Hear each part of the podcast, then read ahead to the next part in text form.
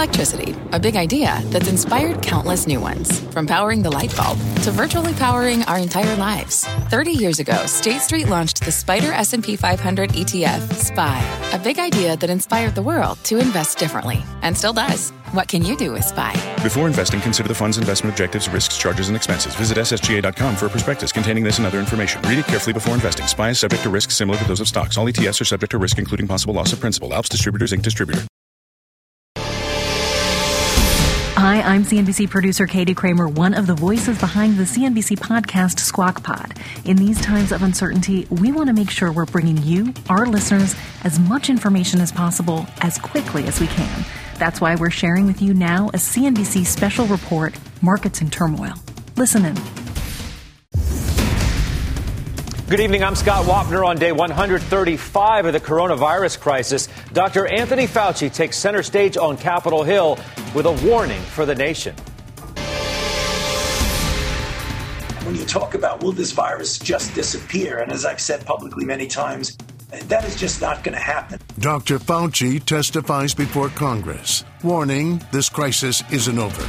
We thought initially that it didn't affect children. Plus, new fears over just how vulnerable children may be. And stocks have fallen through the session. Stocks steady throughout the day, collapse late in the afternoon. And I was just shocked because I thought the advertisement was middle seats are blocked. And flight attendants warn of serious safety concerns in the sky. This CNBC special report begins right now. Here's Scott Wapner.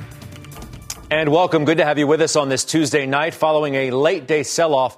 Let's get our first look at futures this evening. It is early, but they are lower across the board, as you see right there. Comes after a sharp drop in stocks today as investors took a step back to evaluate where we stand with the reopening of the economy. The Dow dropping more than 450 points, the S&P 500 and Nasdaq off 2%. We'll have more on that coming up in just a bit. Our other big story tonight though, Dr. Anthony Fauci testifying about the virus before a Senate committee, starting off with a warning about opening the country too soon.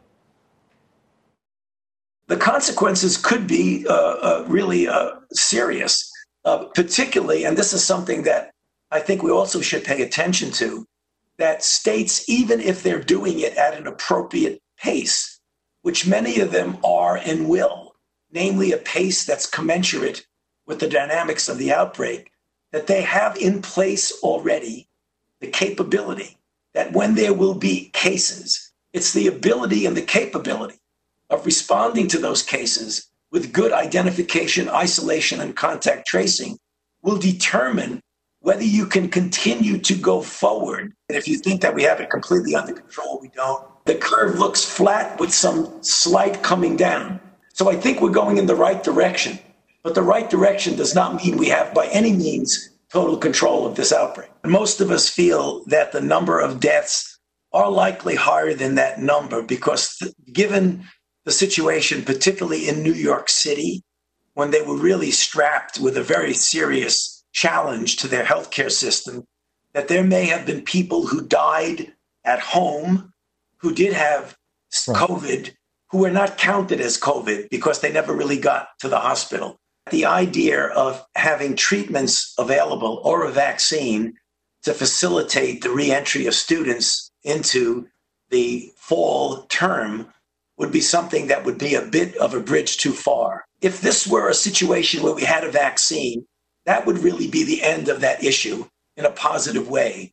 But as I mentioned in my opening remarks, even at the top speed we're going, we don't see a vaccine playing in the ability of individuals to get back to school this term. What they really want is to know if they are safe. Let's bring in now the CNBC contributor, the former head of the FDA, Dr. Scott Gottlieb. He, by the way, speaks to members of Congress tomorrow. Dr. Gottlieb, good evening to you. Good evening. We'll get to your testimony in just a minute, but let's reflect on what Dr. Fauci had to say to the nation today. Pretty stark warning. Death toll almost certainly higher than we think it is, and also opening too soon could bring what he called, quote, a real risk you will trigger an outbreak that you will not be able to control. What's your reaction to what Dr. Fauci said today? Yeah, well, look, we know cases are going to go up as we reopen the nation. Um, I think the challenge right now is we're, we, we are reopening the nation against a backdrop of more spread than what we figured we would have at this stage. We're really faced with bad options here. There aren't any good options. One is to keep the economy closed for a longer period of time with all the hardship that that's bringing, including public health consequences, people missing vaccinations, missing routine primary care, not following up for chemotherapy visits. We're now seeing the public health data of the consequences of the shutdown. And the other bad decision is opening up against the backdrop of spread in a setting where you know cases are going to go up. And the risk is that we continue to have this slow simmer of infection through the summer. We might have outbreaks again. We might have growth in cases and, and another large epidemic. I don't think that's going to happen in the summertime. I think the more likely consequence is that we open up against the backdrop of spread. We continue to have this simmer of spread. We really don't get the cases down. And then as we head into the fall, we face a lot of risk that at that point we're going to have an explosion in cases. And so these are really difficult choices that policymakers are faced with. There aren't any good choices here. Because many states, Dr. Gottlieb, are opening without meeting the federal guidelines, or at least the White House's guidelines, as you just said, right? Cases in, in many places that are opening up are still on the increase. That's right. The guidelines specify that you want to see a sustained reduction in new cases for around two weeks. There's maybe 10, 10 states that meet that criteria, probably a little fewer than that. Look, there are ways to reopen more safely um, if you have in place what Dr. Fauci talked about the track and traceability, the ability to do the case based interventions, try to identify the cases so you have good testing in place. States are getting better testing in place now but then have public health workers that will track down people who are infected, encourage them to self isolate so they don't continue to spread the infection, and try to trace their sick contacts and then get those people tested as well. You're never going to catch all the cases. This is a very contagious infection. It's going to move more quickly than your public health workers can. But even if you can catch a fraction of the cases, even if you can get 15 or 20 percent, which would be a lot, that might be enough to prevent this from becoming epidemic again. The goal is to keep the R, the reproduction rate, under one so that the epidemic is contracting and not expanding. When you look across the nation right now and you look at the data, the R is about 1.1, meaning we do have an expanding epidemic nationally, and the doubling time is about 45 days. That's a big improvement from where we were. About two, three weeks ago, we were about 25 days, and at the outset of this, we were around three or four days. So we're showing improvement. The epidemic's slowing, but it's not contracting. There was news early this evening that LA County, Los Angeles County, will stay at home until July at least. What's your reaction to that? Right decision?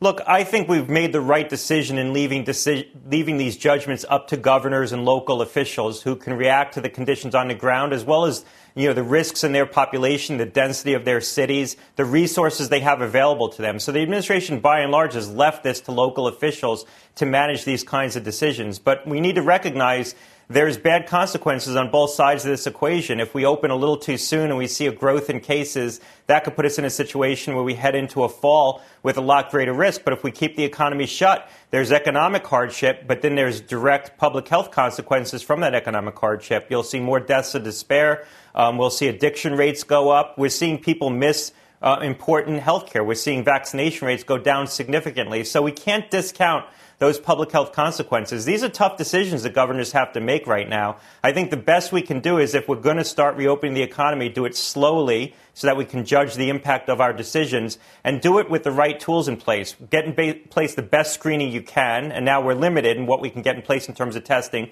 but do the best you can. But we can lean very heavily on what Dr. Fauci talked about, which is the public health work of tracking down sick individuals, trying to isolate them, trying to track their sick contacts. That is important public health work, and that could have an impact here. What do you make of the back and forth between Senator Paul, Senator Rand Paul, and, and Dr. Fauci?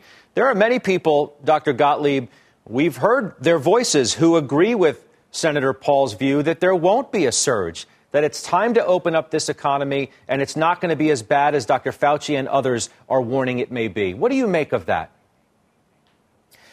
Well, the only reason why we might not see a big surge in cases is if you believe that there's a, a, heavy seasonal impact from this virus. We know coronaviruses are seasonal. We know they won't circulate as efficiently in the summertime.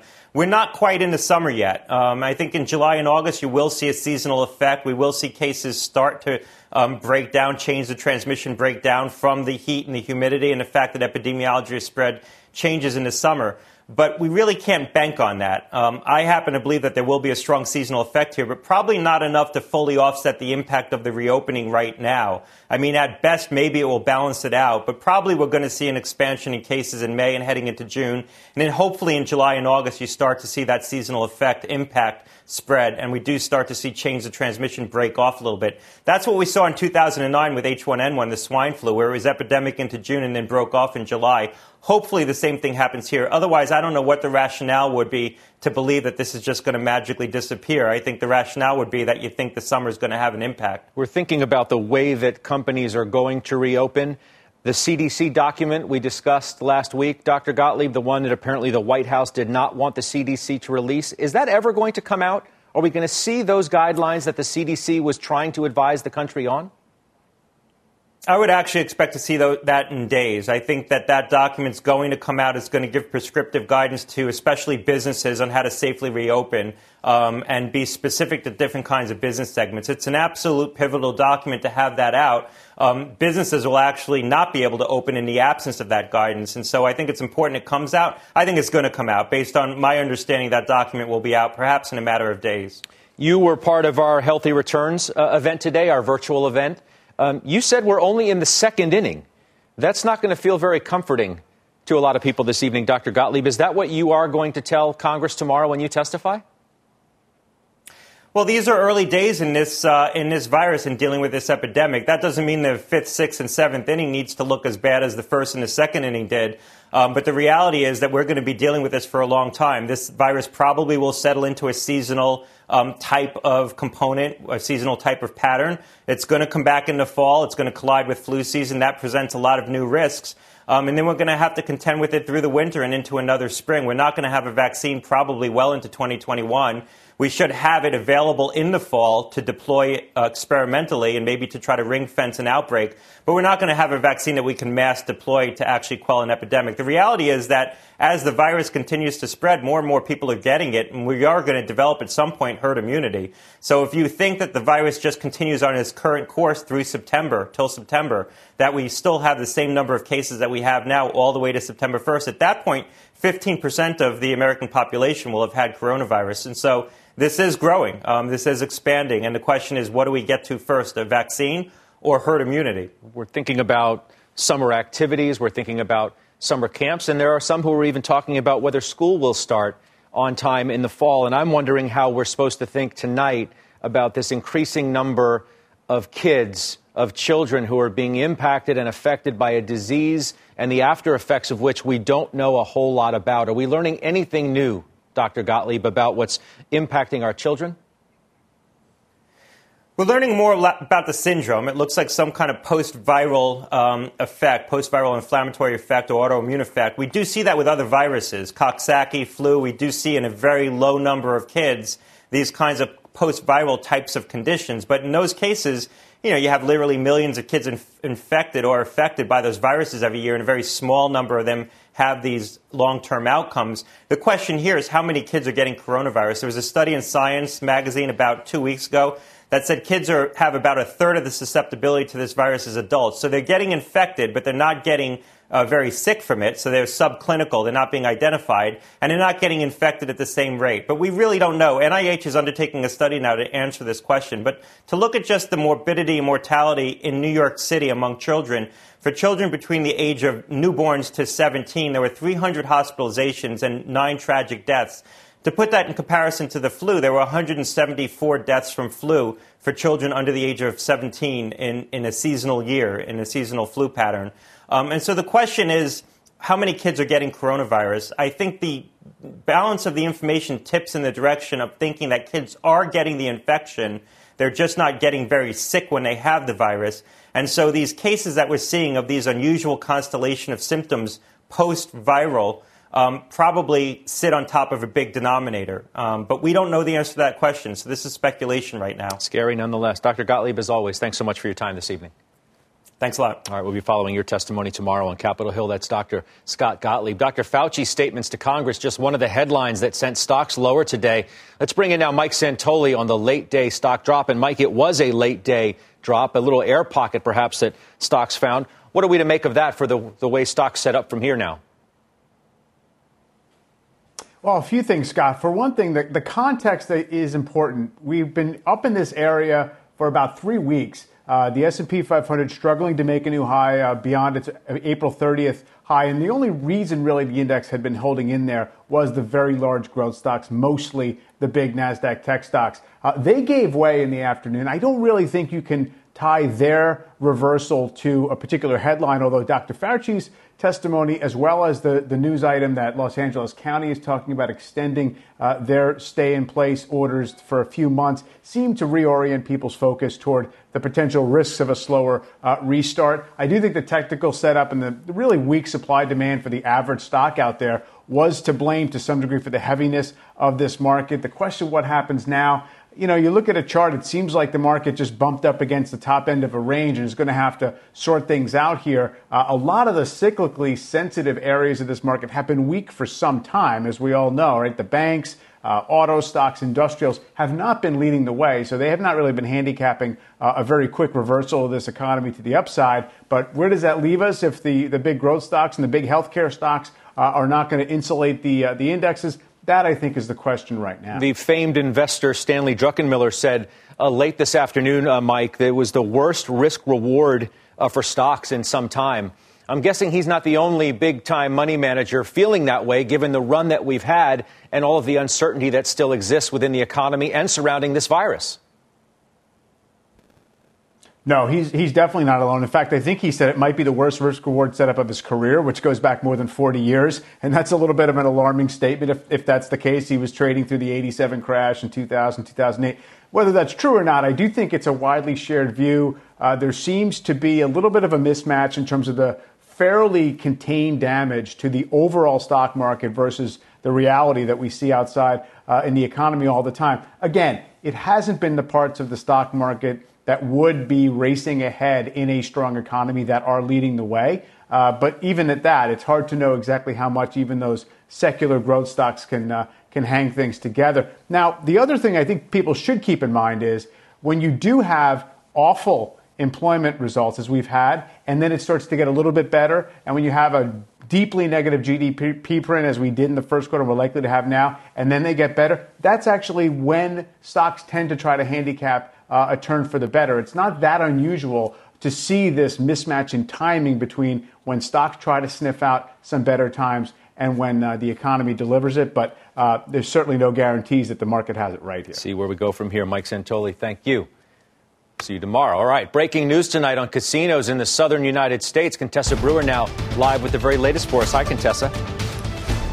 Hi there, Scott. Yeah, the casino industry in Louisiana is pushing back against Louisiana's governor, who said that they could open Friday, but with capacity set at 25%. The Casino Association in Louisiana says, look, about half of our riverboats and racinos won't be able to make a profit if their capacity is 25%. They have an awful lot of tiny casinos there. And in New Orleans, the city has said, our gaming facilities will not reopen, so that's a no-go for Harrah's. Across the border in Mississippi, the expectation was that the governor today in his news conference would clear the path for casinos to reopen. Previously, he had said by Memorial Day. Today, he walked that back. He did not put a date on it. I talked to MGM CEO Bill Hornbuckle today, Scott, and he told me he was expecting the announcement and that they were going to put their own capacity limits in place in Tunica, the first one that they would reopen at 25 to 30 percent. These openings or the remaining closures affect companies like MGM. They affect Caesars, Penn, Boyd and Eldorado, and everyone is eager to get those places back up and running, but in a way that makes sense because if you're bringing people back to work, you've got to pay them. You've got to be making enough money not to increase your cash burn, Scott. Going to be interesting to follow. Contessa, thank you. That's Contessa Brewer reporting with that breaking news tonight. By the way, another big story tonight House Democrats unveiling a new $3 trillion coronavirus relief package with plans to bring it to a vote this coming Friday. Our Kayla Tausche tracking that for us tonight. Hi, Kayla. Hi, Scott. House Speaker Nancy Pelosi urged her party to think big about what the economy needs, especially with interest rates so low. And it's against that backdrop that today House Democrats unveiled an aid package of historic proportion, bigger even than the $2.2 trillion CARES Act that passed in March. The $3 trillion HEROES Act, as this iteration is called, would send $1 trillion to state and local governments, $175 billion to hospitals, $100 billion to schools schools and universities, and $75 billion for homeowners, among other things. This package will not pass the Senate, but tonight, the House Speaker told Jim Cramer on Mad Money this is her opening volley. This is a negotiation. We think this is what is necessary to meet the needs of the American people. All of these provisions have, have a provenance in our former four bills that passed in a bipartisan way all of them are supported by Democrats and Republicans across the country. On the other side of the aisle and the Capitol, for his part, Senate Majority Leader Mitch McConnell says this package will not be a blank check. Look, I mean, we can't spend enough money uh, to prop this economy up forever. Uh, people need to be able to begin to be productive again. White House officials acknowledge that the Democratic House passing this bill on Friday would add new urgency toward bipartisan talks to reach an agreement on some future stimulus. But as one administration told me, this package is viewed as a hummingbird, doing little but make noise. Scott? Dealing with a lot of large numbers these days, Kayla, and now some pushback. We're hearing about the deficit as well. The Treasury Department's got today out with some new numbers on the deficit showing that for the last 12 months up until April, the U.S. recorded a $1.9 trillion budget deficit. That is a record. In April, for that month alone, the deficit was more than $700 billion. The reason for that is a delay in the tax filing deadline to July. Normally, Treasury records a surplus in the month where it gets those tax revenues from Americans and businesses who are filing. But I'm told that the White House and the Treasury Department are discussing an even further delay to the tax filing deadline beyond July as just one measure that could keep stimulating the economy. Scott? Just stunning numbers, Kayla. Thank you. Kayla Tausche reporting from Washington, D.C. for us tonight. There is a lot more ahead on this CNBC special report. Next tonight, what the flight attendants are saying about airplanes at full capacity. Is this what they expected? Their message for airline executives next. Plus, how we'll know when this pandemic is over. A medical historian on what he's learned from previous crises. Before the break, images from around the country on the 135th day of this global pandemic.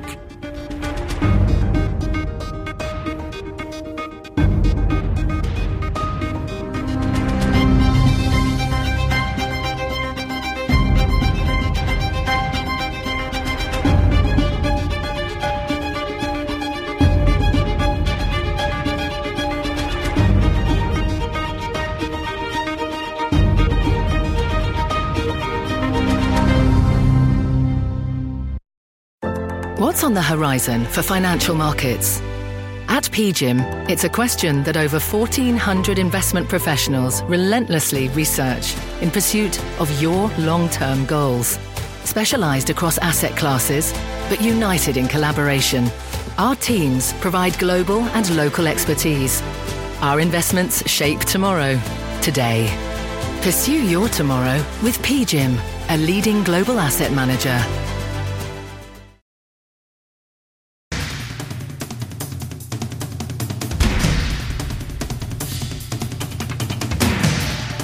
Welcome back on day 135 of this crisis. Here are more headlines on the virus this evening. Offices in California can reopen if safety precautions are followed.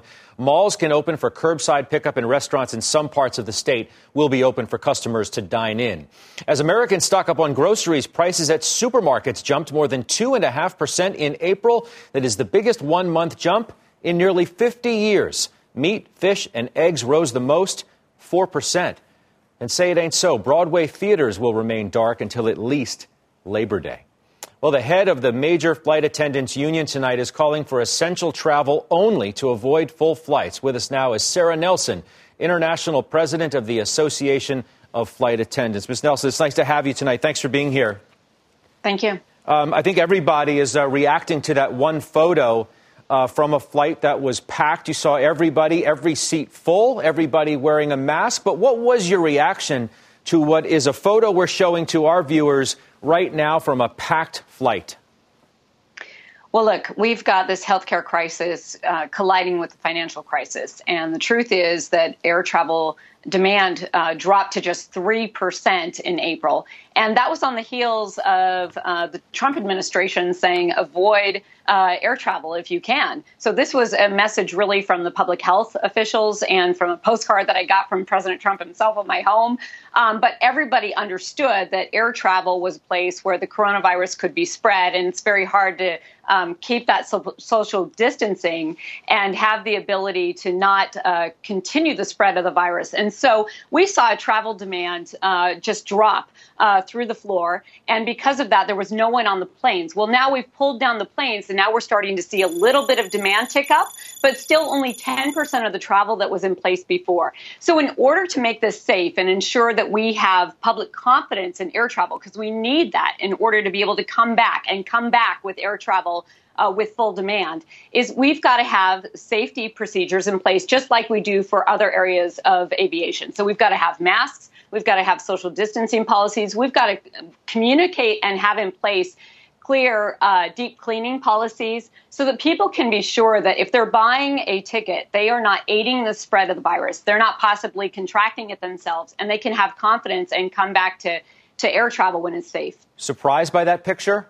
Angered by it? What, what, what is your reaction to the, to the photo itself? The problem with this is that people were told that they were going to come on an airplane and there would be an empty seat next to them. That's what they were told by the airline. They told they were told that there was a social distancing policy in place that would assure that. And then they got on board and these were essential workers. These were people who had been in hospitals fighting coronavirus and actually saying that they were more concerned about uh, the risk to their lives and the risk to contracting coronavirus than they were in the hospitals that they were working in. So we cannot have people expecting one thing and getting another. And we can't have the situation where people are saying that it's unsafe to travel. So we've got to work with the government. We really need DOT to be putting in place clear policies pulled together a task force with both industry, people on the front lines. This is what would normally be happening to put in place safety policies that ensure that people can be assured that they are safe when they travel. And the people that I work with and I represent flight attendants who are on the front lines, essential workers, are not going to work and putting their lives at risk by doing so, but actually doing what we are charged to do, which is ensure the safety, health, and security of the passengers who are in our well, care. How is your membership doing right now, given that capacity is down so much that hardly anyone is flying? Uh, this is a real concern. We, uh, thank goodness, got the payroll grants through the CARES Act uh, to keep in place funding that keeps our jobs until September 30th.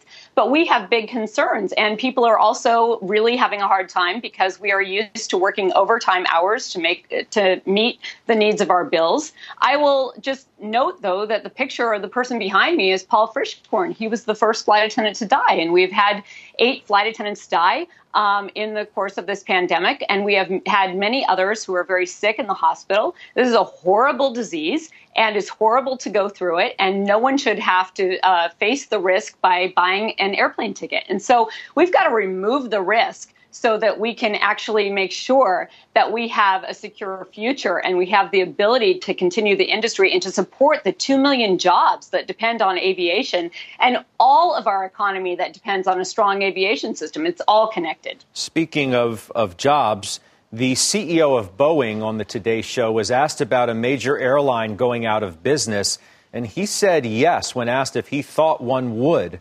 I'm wondering what your reaction is to that comment from Mr. Calhoun today. Well, that was um, just really thoughtless on his part and uh, actually a little bit mean spirited, I would say, both for the workers in aviation, uh, his customers who actually buy his planes, that's who he's talking about. and uh, pretty darn clunky and and really. Um, uh, really mean spirited, actually, for the people who are on the front lines right now trying to make this work, trying desperately to hold our industry together, and understanding that if there's additional consolidation, we're going to get a, to a point uh, like Boeing was with two big to fail. And we're going to make bad decisions when that happens, including sh- shrinking seat sizes more, squeezing people together, and all of the things that consumers have not liked about the consolidation in the airline industry. So I would say that he owes us all an apology. We'll see what happens in the days ahead.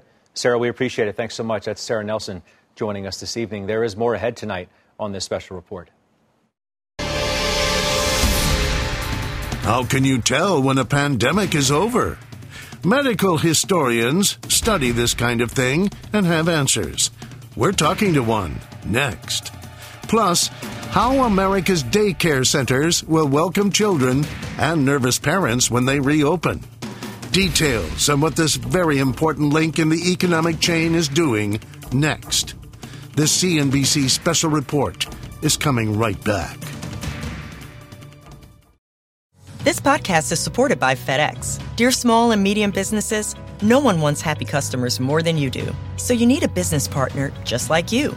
Like FedEx, who understands your passion for serving your customers because they have the same commitment towards you. That's why FedEx offers you picture proof of delivery, packageless and paperless returns, as well as weekend home delivery to 98% of the U.S. on Saturday and 50% on Sunday. See the FedEx service guide for delivery information. What's more, FedEx Ground is faster to more locations than UPS Ground.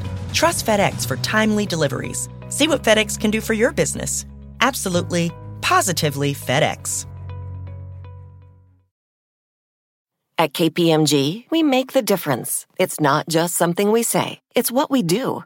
Our professionals believe in the value of collaboration and the power of technology. We work closely with clients to uncover insights that illuminate opportunity, develop bold solutions that innovate industries, and create better outcomes driven by data.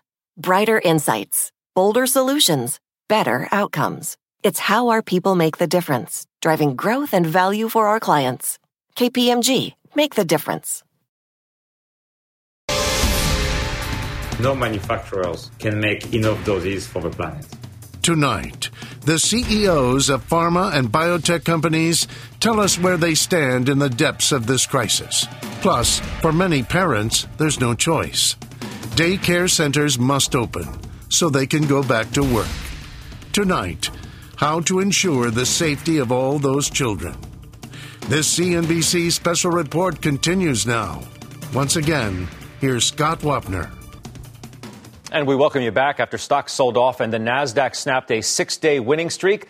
Let's get you another check on the futures. We began our program tonight. They were lower, and it's currently where we are now across the board in the red. Today, the Dow dropped more than 450 points. The S&P 500 and Nasdaq each off 2%. Caterpillar, JP Morgan, Goldman Sachs, Disney, and Nike all dragging the Dow lower today with about 3% losses there. Well, the biggest names in healthcare gathering online for CNBC's Healthy Returns Virtual Summit today. They drew a path forward as to what's next in the battle against the coronavirus.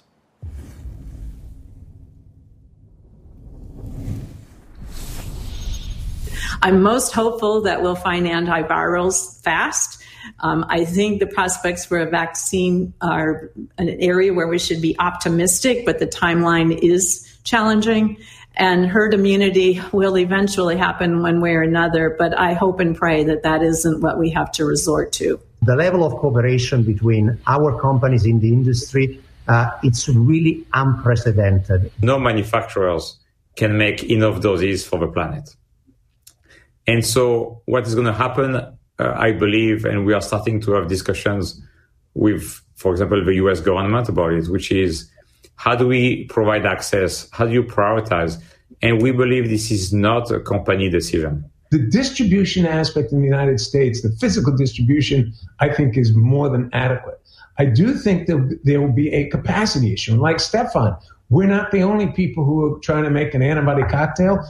From day one, what I said to our people was that we need to think beyond return on investment. It's not a variable at all all we need to think it is return on effort. One thing is for certain. One, there will be no American or that cannot get it or European that cannot get it when it is available and because of price. That will be clearly the guideline. If you did miss today's event, you can catch the rebroadcast of CNBC's Healthy Returns Virtual Summit online Thursday, 1 p.m. Eastern Time. Head to CNBC's Facebook page, YouTube, or, of course, CNBC.com. Nobody, of course, knows when this all ends, but history can perhaps tell us how previous pandemics have finished, what it means for this one. Dr. Jeremy Greene is the director of the Institute of the History of Medicine at Johns Hopkins University, joins us live tonight. Dr. Greene, welcome. Uh, thanks for having me here today. Hard to think about the end when Dr. Gottlieb just told me uh, we're, we're in the second inning, but what guide can history be for us as we think about that day? Well, I'll start out by saying we seem to have a substantial lag here, which uh, is perhaps fitting for a historian given that we're used to living in the past. Uh, but I can tell you that as a historian and as a physician treating COVID patients, I don't have a crystal ball. I'm, I'm not a futurologist. And yet, there are important things that we can do looking back at the history of past epidemics to understand the many different ways that epidemics, even terrible epidemics like the present, uh, can come to an end. Um, the different kinds of ends that exist. And uh, there's a saying attributed to Mark Twain that uh, history doesn't repeat itself, but it rhymes. And what we've been doing, a, a number of us, historians of medicine, have been trying to understand what practical knowledge we could put to the present day from past epidemics. It's interesting. In your notes, you talk about the, the issue of there being both a biological epidemic, like we're dealing one, and dealing with it, and also a social epidemic. The end of one doesn't necessarily mean the end of the other, does it? Yes, thanks for bringing up that question. I think it's a crucial point. Uh, you know, really, disease is always simultaneously biological and social, and it's hard to tease apart the two aspects of an epidemic, but it's important to pay attention to it. If we think about the biological face of an epidemic, we think about the agent in particular, its mode of transmission, uh, how it reproduces, uh, what, what, its, what its rate of, uh, of reproduction is, how it moves through a community of people, and the different kind of uh, effects it has on the body, and what kinds of treatments and preventive me- measures are available for it.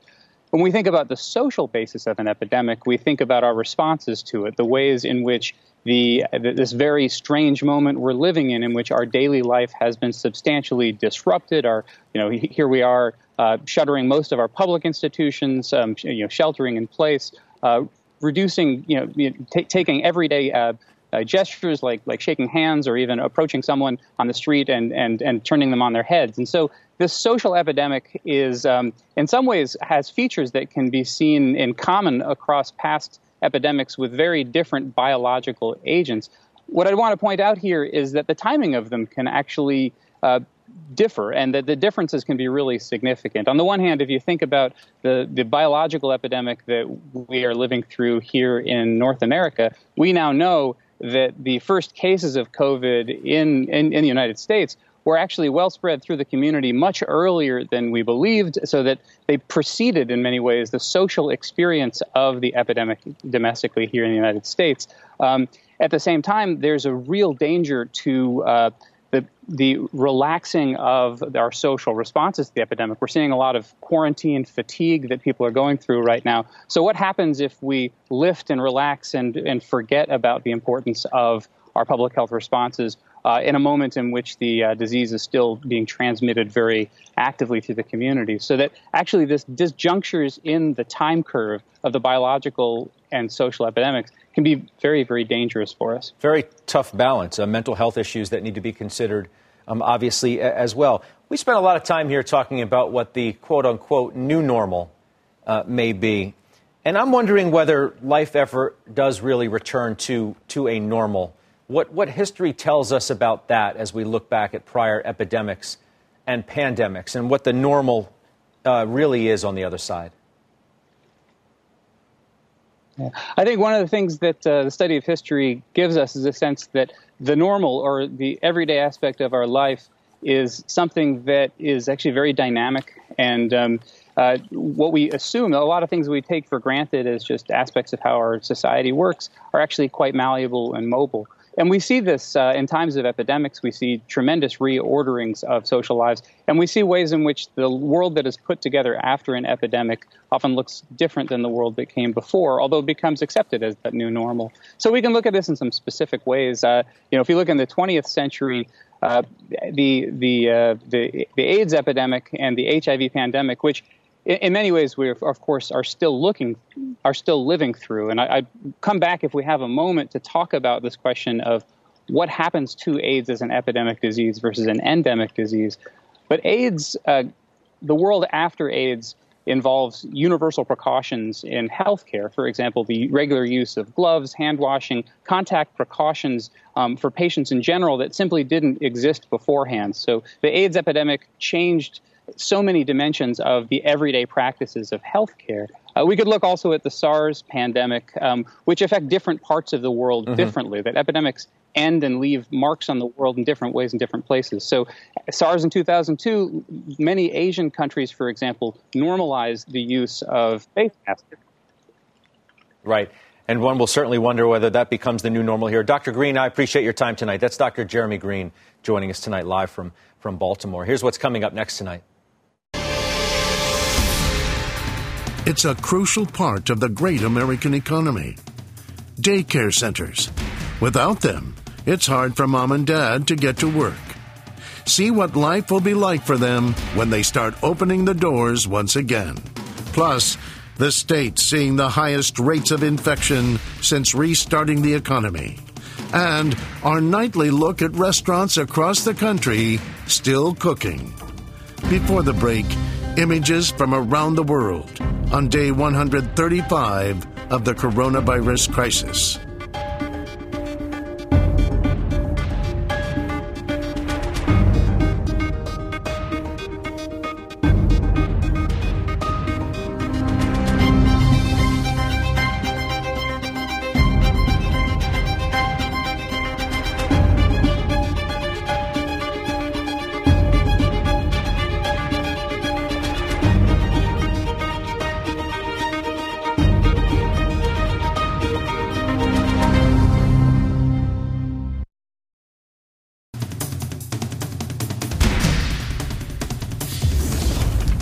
Majority of states are now open in some form, but some of the earlier states to open now showing sharp increases in infections. South Carolina and Iowa both showing new cases rising more than 70% since reopening.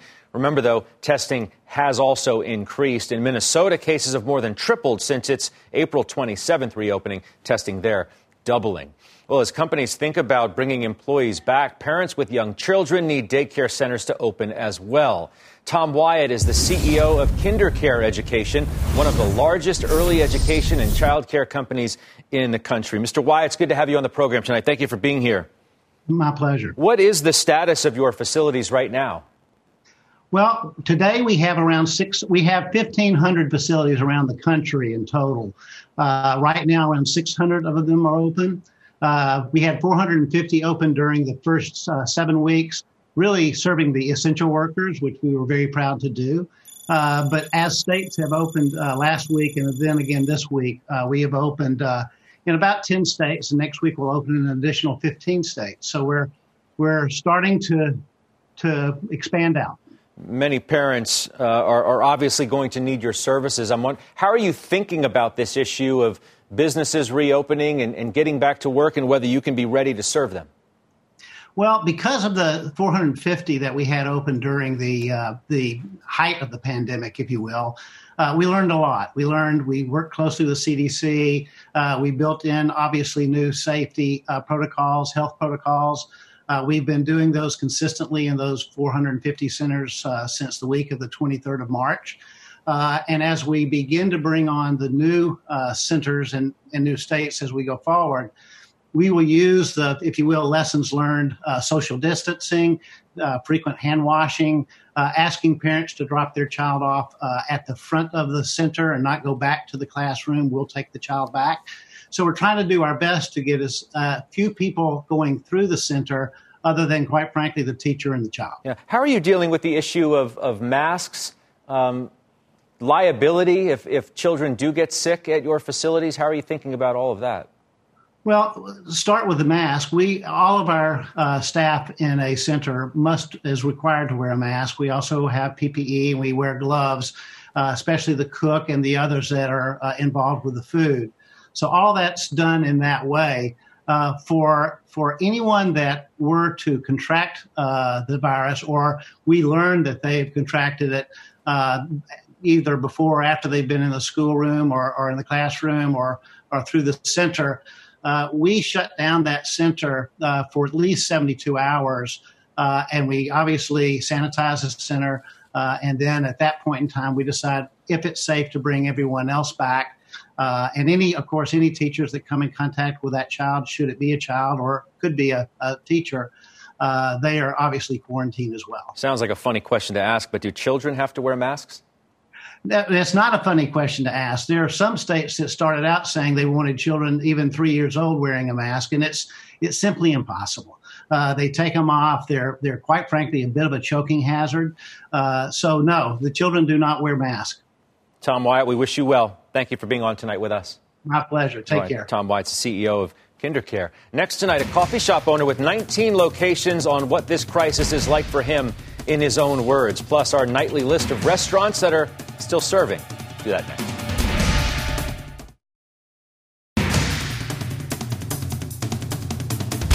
Welcome back. Dan Weiss uh, runs Dollop Coffee Company in Chicago. What it's like to be closed for two months, in his own words. The spirit that it takes to be like a small business person, to be aggressive, to grow your company, it's no different. It has to be applied now. I own and operate Dollop Coffee Company in Chicago. We roast our own coffee and we have a, a, wholesale bakery as well. I don't know that I'll be able to keep up with all my locations. I don't know. I don't know. I really hope we can. It's just figuring out what's next. What are customers going to want? How much space do I leave at the register? Which shop do I open first? What can I afford in rent? Who can I pay next? It's problem solving. My biggest concern is that when we open, it won't be what it what it needs to be in certain terms of revenue to support your your business. I don't feel like the PPP program was botched. I just feel like the demand's overwhelming. So I'm still waiting. Long story short, I'm still waiting, just like most people are, for for round two to happen now. We have to find silver linings in all of this. It's been adorable being home going for walks with the kids. We have twin 15 month olds. So I've actually, I got to see him walk for the first time. I wouldn't have been home for that. At least I've been able to be in this purgatory in, in good company. And that was Dan Weiss in his own words tonight. We've heard from many restaurateurs about their businesses, which are struggling tremendously, as we all know. We do want to hear from you about your favorite restaurants that are delivering or doing takeout. Tweet me at my Twitter handle, at Scott Wapner CNBC. Please use the hashtag Thanks for the grub, and we're going to try and read the name of your restaurant on the air at the end of this show each and every night. Can't vouch for the food or the place or even the management, but I can definitely vouch for my commitment to save our small businesses. So here we go tonight. Verona Italian Restaurant serving curbside in Conway, Arkansas. The Porter Pub on Pine Street, Hattiesburg, Mississippi. 110 Grill, Manchester, New Hampshire. West 29th Restaurant in Wheat Ridge, Colorado. And the Wine Cellar in Jacksonville, Florida. That does it for us. I'll see you tomorrow. Shark Tank is next. This podcast is supported by FedEx. Dear small and medium businesses, no one wants happy customers more than you do. So you need a business partner just like you. Like FedEx, who understands your passion for serving your customers because they have the same commitment towards you. That's why FedEx offers you picture proof of delivery, packageless and paperless returns, as well as weekend home delivery to 98% of the U.S. on Saturday and 50% on Sunday. See the FedEx service guide for delivery information. What's more, FedEx Ground is faster to more locations than UPS Ground. Trust FedEx for timely deliveries. See what FedEx can do for your business. Absolutely, positively FedEx.